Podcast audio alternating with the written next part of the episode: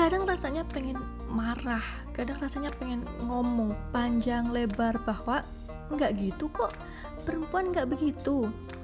Padahal saat ini sudah banyak perempuan yang mulai berbicara mengungkapkan pendapat lewat sosial media yang mereka punya. Namun masih banyak juga anggapan-anggapan salah mengenai perempuan, misalnya perempuan sulit dipahami, perempuan selalu benar, dan anggapan-anggapan meleset lain perempuan di dalam masyarakat masih dibatasi oleh definisi-definisi kultural. Enggak perempuan banget kalau enggak melakukan apa yang society katakan. Dan menjadi perempuan yang enggak perempuan banget itu salah. Hmm, gimana ya?